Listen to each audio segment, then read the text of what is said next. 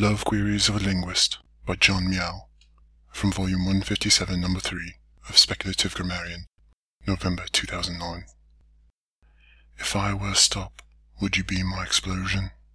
If I were nasal, would you be my syllabification? If I were an utterance, would you be my intonation? And if I were a sound wave, would you be my perception? If I were a noun, would you be my qualification? If I were a verb, would you be my inflection? If I were a sentence, would you be my topicalization?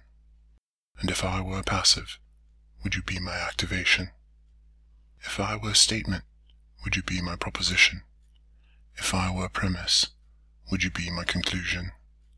If I were an argument, would you be my confirmation? And if I were the truth, would you be my contradiction?